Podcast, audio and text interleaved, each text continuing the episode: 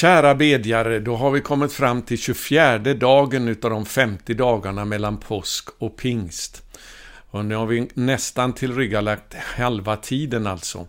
Och vi är inne i en födsloprocess i bön för att be fram en ny andeutgjutelse över våra länder i Norden. Och det är så välsignat att följa det här bibliska mönstret som Gud har satt upp i sitt eget ord. Det som lärjungarna fick vara med om under de här 50 dagarna mellan påsk och pingst. Det började med den nya födelsen genom uppståndelsen ifrån de döda.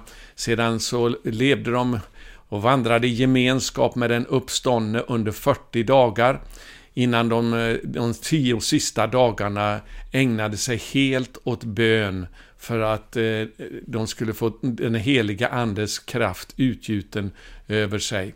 Och det hände ju också då på den femtionde dagen. Pingst betyder ju 50. Så att eh, när pingstdagen hade kommit, som det står i Apostlagärningarna 2, så betyder det att det var den femtionde dagen som hade kommit. Så nu är vi inne i den här bönen om att Gud ska göra det igen. Och jag är så tacksam till var och en av er som är med och ber det nu. Gud vill skaka våra länder i Norden än en gång med sin kraft. Häromdagen så vaknade en av mm, ledarna i Sverige 714, Bengt Nordström, med orden Azusa Street. Och eh, jag tror de flesta utav er känner till vad Azusa Street handlade om. Det var ju eh, andutgjutelsen som ägde rum på en liten, liten gata i Los Angeles 1906 och som blev början till den världsvida pingstväckelsen som har skakat alla eh, världsdelar och eh, är den snabbast växande eh, kristna rörelsen idag i världen. Som alla har sin eh, spårar rötterna till den här väckelsen tillbaka till det som hände i en liten övergiven lokal eh, på Azusa Street. Så dagen efter så fick jag tag på en bok som heter just Azusa Street. Jag ska visa den här hur den ser ut. Eh, och den är skriven utav en utav ögonvittnena till den här väckelsen som eh, blev början då till hela pingströrelsen eh, över hela världen. Och han hette Frank Bartleman. Frank Bartleman. Och det är väldigt intressant att läsa den boken och det som han beskriver föregick den här andeutgjutelsen på Azusa Street. En av de sakerna som han skriver i boken, det är att eh, drygt ett år innan anden föll i den där lilla samlingen på Azusa Street så talade Herren till honom och sa följande. Djupet av en väckelserörelse eller en väckelse, den beror helt och hållet på djupet av omvändelse bland människorna. Och det är det här jag vill tala lite grann om nu. Han, den här Frank Bartleman, han var ju med att be fram den här väckelsen när den kom till Azusa Street. Och innan jag går in på det här med omvändelse så vill jag bara säga det att den första villkoret för att det ska bli en väckelse, det är att det finns ett folk som är villigt att betala priset i bön. Och jag måste säga att jag blev, jag fick eh, dåligt samvete. Jag blev, blev nästan missmodig när jag läste den där boken, när jag förstod vilket kolossalt pris som bland annat han Bartleman och andra betalade i uthållig bön innan anden föll. Och han eh, beskriver också att den här bönen är en födsloprocess som är väldigt, den är exakt lik en fysisk födsel, alltså utav ett litet barn som en kvinna går igenom. Det är smärta, det är vånda och det är kamp. Och det är det här vi måste vara villiga att ge oss till när vi låter det här bli vår främsta längtan och passion. Gud gör det igen. Men så har vi då det här med omvändelse som är en förutsättning för att väckelsen ska gå djupt. Vi kan aldrig komma undan det. Och jag vill eh, faktiskt innan jag går vidare med att tala om det också påminna om min egen bok här nu som kom ut i samband med konferensen i Solnahallen. Den heter Det upprättade landet. Den handlar just mycket om också det här med omvändelsen som villkor och förutsättning för en väckelse. Jag vill läsa ifrån första Johannes brevs första kapitel, några versar här för att sedan tala om detta med omvändelse. Det står ifrån vers 5. Detta är det budskap som vi har hört från honom och som vi förkunnar för er, att Gud är ljus och att inget mörker finns i honom.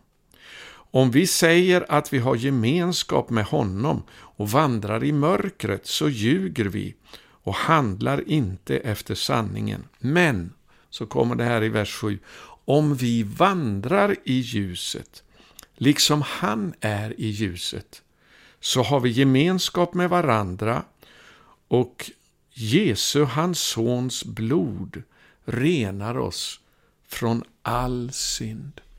Vad är det här ljuset för någonting som Johannes skriver om här? Om vi vandrar i ljuset, då renar Jesu blod oss från all synd. Jag vill att vi ska gå till psalm 119. Jag ska läsa två bibelverser därifrån. Den första är ifrån psalm 105, väldigt välkänd vers. Ditt ord är mina fötters lykta och ett ljus på min stig. Och så står det i vers 130 så här också. När dina ord öppnas, det vill säga när den helige Ande uppenbarar ordet för oss, så står det, då ger det ljus och skänker förstånd åt enkla människor. Så att vandra i ljuset, det handlar eh, först och främst om att leva i lydnad för Guds ord. Och det här är någonting som också jag vill läsa om ifrån Jesaja kapitel 66. För det är inställningen, attityden till Guds ord som är avgörande om ljuset ska kunna komma in och vi förstår var vi behöver omvända oss ifrån. Det står så här i vers 1 och 2 i Jesaja kapitel 66. Så säger Herren, himlen är min tron och jorden min fotapall. Vad för ett hus kan ni bygga åt mig, vad för en plats där jag kan vila? Min hand har ju gjort allt detta så att det blev till, säger Herren. Men så kommer det här nu i slutet av vers 2. Jag skådar ner till den som är betryckt och har en förkrossad ande och till den som fruktar för mitt ord. Det där kan också översättas med den som bävar för mitt ord, eller den som skakar inför mitt ord. Alltså det här är en förutsättning för väckelse. Det är att vi fruktar Guds ord, vi bävar för hans ord. Därför hans ord är ljuset på vår stig. Det är när ordet drabbar oss som vi förstår hur vi ska omvända oss. Och därför så behöver vi ropa till Gud, visa mig var du vill att jag ska eh, omvända mig. Eh, visa mig vad det är jag behöver omvända mig ifrån. Eh, och en del människor de tror ju att vi behöver inte omvända oss när vi en gång har blivit frälsta. Då är allting klart. Men jag vill att vi ska läsa färdigt här nu i första Johannes brevs första kapitel till slutet av det här kapitlet. För vi har läst alltså vers 7. Men om vi vandrar i ljuset, liksom han är i ljuset, så har vi gemenskap med varandra. Det är en underbar, ett underbart resultat av att vandra i ljuset med Gud. När vi inte döljer någonting för honom, men när vi låter ordet också upplysa våra hjärtan om vad det är som är rätt och vad det är som är fel. Eh, och då står det att Jesu, hans sons blod, renar oss från all synd. Och sen står det då i vers 8, om vi säger att vi inte har synd, bedrar vi oss själva och sanningen finns inte i oss. Det vill säga, vi har alltid sådant i våra liv som vi behöver eh, omvända oss ifrån. Vi blir aldrig fullkomliga på den här sidan evigheten. Det blir vi först när vi kommer in i den tillkommande tidsåldern. Eh, och, och, vi har fått våra förhärligade kroppar. Så länge vi är i det här livet så kommer vi alltid att få kämpa med synd. Vi är inte fullkomliga någon av oss. Och det här är den helgelseprocess som vi måste vara villiga att gå igenom, där ordet belyser våra hjärtan och uppenbarar det vi behöver omvända oss. Och Det kommer det att göra när vi bävar för Guds ord, när vi har sån respekt för ordet, det är Gud som talar, då lyser ordet över våra liv och uppenbarar synd. Men så står det, vi ska läsa vers 9 och 10 också, men om vi bekänner våra synder, det vill säga när vi erkänner för Gud, jaha, jag har inte lytt dig i det du säger här.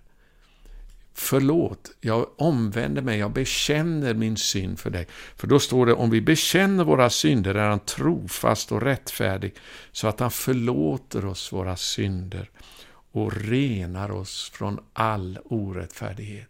Det här är alltså skrivet till troende, till kristna.